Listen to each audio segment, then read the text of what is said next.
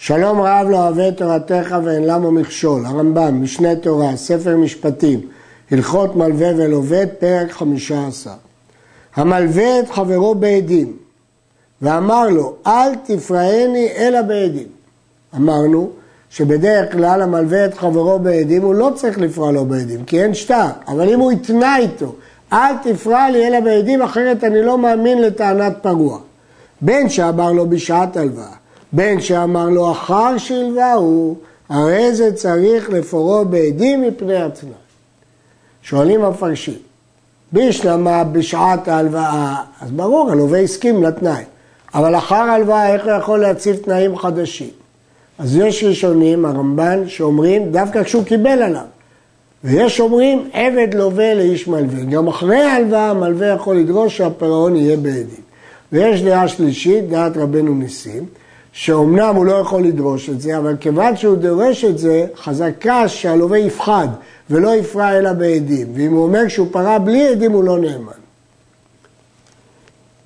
טען הלווה ואמר לו, וכן עשיתי. אתה צודק שהיה תנאי כזה, ואני קיימתי את התנאי. ופרעתיך בפני פלוני ופלוני. היו לי שני עדים. איפה הם? הלכו להם למדינת הים, או מתו. הרי זה נאמן. הוא לא יכול לדרוש ממנו שיחזיק את שני העדים בבית סוהר. הוא פרע בפני עדים, והוא נוקב את שמם, ואומר, הם הלכו למדינת הים. ונשבע שבועת הסת ונפטר. וכן אם אמר לו אל תפרעני אלא בפני תלמידי חכמים, הוא פחד שהוא יגיד לו סתם פרעתי בפני פלוני ופלוני, או בפני רופאים. אמר לו בפניהם פרעתיך. ואותם העדים שפרעתיך בפניהם מתו, הלכו למדינת הים. אני קיימתי את התנאי, היו שני תלמידי חכמים, או היו שני רופאים, הם מתו. הרי זה נאמן ונשבע הסת ונפטר. אבל אם אמר לו אל תפרעני אלא בפני פלוני ופלוני, כדי לחסום את כל ההשתמטויות האלה, הוא אמר לו שני שמות. ואמר לו פרעתיך בפני אחרים ומתו, או הלכו למדינת הים, אינו נאמן. שמפני טענה זו התנהלה ואמר לו אל תפרעני אלא בפני ראובן ושמעון. למה הוא הזכיר לו שמות? כי הוא יודע שהוא השתמט.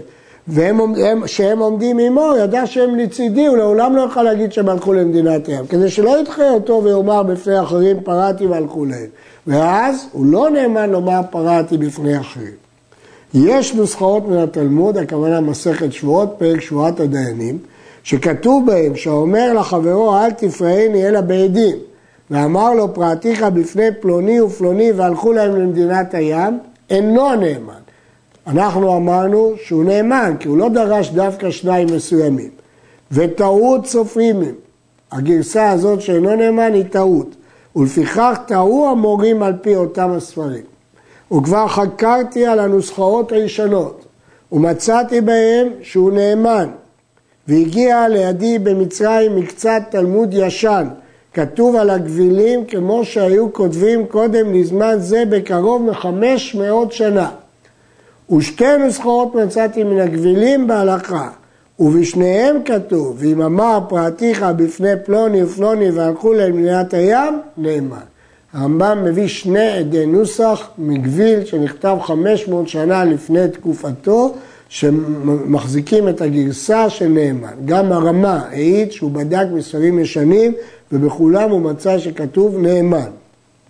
ומפני טעות זו שראה למקצת הספרים, הורו מקצת גאונים, שאם אמר לו אל תפרעני אלא בפני פלוני ופלוני, ופרעו בפני אחרים, שאינו נאמן, אף על פי שהביא העדים שפרעו בפניהם. וגם זו טעות גדולה. והדין האמת שאם באו עדים שפרעו בפניהם נפטר ואין כאן מקום חשש. נכון שהוא דרש פלוני ופלוני כדי למנוע שהוא ישתמט ויגיד שהלכו למדינת הים, אבל אם הוא יביא את שני העדים שהוא פרע בפניהם, גם אם הם לא פלוני ופלוני, אבל הם קיימים כאן, והם אומרים שהוא פרע בפניהם, בוודאי שיהיה נאמן. ואין כאן מקום חשש. גם ההוראה הזאת, השנייה, מוטעית, על פי ספריהם שכתוב בהם באותו שאמר לחברו פרעני בפני עדים ששנו הלכות והלך ופרעו בפני עדים וזאת טעות סוף רימי ומצאתי בגבילים, אותם גבילים ישנים, שכתוב אזל פרע ביני לבין דילה, הוא לא פרע בפני עדים, אבל אם הוא פרע בפני עדים והעדים קיימים פה, בוודאי שהם נאמנים. אף על פי שהספרים המוגעים כמו שאמרנו, כך יראה מדין התלמוד. אומר הרמב"ם, אפילו אם לא היה לי ראיות מהנוסח, הייתי יכול להוכיח את זה מהתלמוד. ועוד, נוסף לנוסח ולראיה מהתלמוד, דברים של דעת הם, גם מסברה הם צודקים. כי מה היה לו לעשות? אמר לו, אל תפרעני אלא בעדים. פה בעדים. כי יש לו לאסור העדים בבית הסוהר כל הימים שלא ילכו, כל ימיהם, שלא ילכו למניעת הים או שלא ימותו, ועוד אם מתו מה יעשה? נמצא זה פורע פעם אחר פעם לעולם עד שיביא עדים? אם כן, הוא נעשה את עדות זה בשטר, זה הפך להיות מעדות בעל פה לעדות בשטר, שאי אפשר להגיד פגוע. ונמצא זה כיוון שאמר לו אל תפרעני בעדים, נעשת מלווה, מלווה בשטר, ואין מי שעלה זה על ליבו. אבל ודאי, אם אמר לו בפני פלוני ופלוני, כאן הוא הפסיד על עצמו, שברא בפני אחרים והלכו להם. אבל אם באו האחרים, אפילו לא פלוני ופלוני, והעידו שפרעו, אין כאן בית מחוש, זה שני עדים שהוא פרע, וכזה ראוי לדון ולהורות. התנה המלווה על הלווה, שיהיה נאמן, הוא המלווה, בכל העת שיאמר שלא פרעו, הוא לקח לו נאמנות, שתמיד הוא יהיה נאמן, הרי זה נוטל בלא שבועה, אף על פי שטען שפרעו. ואם מביא עדים שפרעו, אינו נוטל כלום. כי כל מה שהוא אמר שהוא יהיה נאמן זה יותר מהלווה, אבל לא יותר משני עדים. הוא לא יכול להגיד שהוא יהיה נאמן יותר משני עדים. התנה עליו שיהיה המלווה נאמן כשני עדים. הם סיכמו שדברי המלווה יהיה להם תוקף של שני עדים, אף על פי שהביא עדים שפרעו. הרי זה גורם ממנו ולא שבועה, שהרי ימינו כשני עדים. זה היה התנאי. ואפילו הביא מאה שפרעו בפניהם. שהשניים כמאה, המלווה הוא כשניים, מאה נגד שניים לא מוסיפים שום דבר. אבל אם אמר לו הרי אתה נאמן עליי כשלושה, הואיל וירד למניין, אז הוא כבר לא תפס אותו ככת עדים, שכת של שניים וכת של מאה אותו, אלא למספר, אם פרעו בפני ארבעה, וזה פרוע, כי הוא אמר לו אתה שלושה, הבאתי ארבעה. זה שהאמין המלווה כשני עדים, מה תהיה תקנתו כשיפרע? ומה הוא יכול לעשות? יקרא השטר. או יעיד זה המלווה על עצמו שביטל כל שטר שיש לו על פלוני, או יעיד על עצמו שלא בפני הלווה שקיבל כל חוב שיש לו אצל פלוני. זה הפתרון. הרי שפרעו וטען המלווה שלא נפרע והוא האמינו, חזר ופרעו פעם שנייה מפני התנאי, הרי הלווה חוזר ותובע את המלווה בדין, ואומר לו כך וכך אתה חייב לי פני שפרעתיך שתי פעמים. אם הודה, ישלם, ואם כפר, שווה שבועת הסת על כך, שלא פרעו אלא פעם אחת, וכן כל קצר. כלומר, נכון שהוא חייב לשלם לו פעם שנייה, אבל יכול לתבוע את זה ממנו אחר כך, ואז הוא יישבע שבועת הסת. התנה לווה שיהיה נאמן בכל עת שאמרה פרעתי, פה הפוך. התנאי היה שהלווה תמיד יהיה נאמן. אינו גובה בשטר זה לא מן היורש ולא מן הלוקח. למה? כי אם היה פה הלווה, היה יכול להגיד פרעתי. אז טוענים ליורש וטוענים ללוקח. ואפילו אמר לו ולא פרעתי, אין המלווה תורם בשטר זה מן הלקוחות. למה? כי הם יגידו, אנחנו לא מאמינים לך, יכלת להגיד שלא פרעת. אתה אומר פרעת כי עשית קנוניה.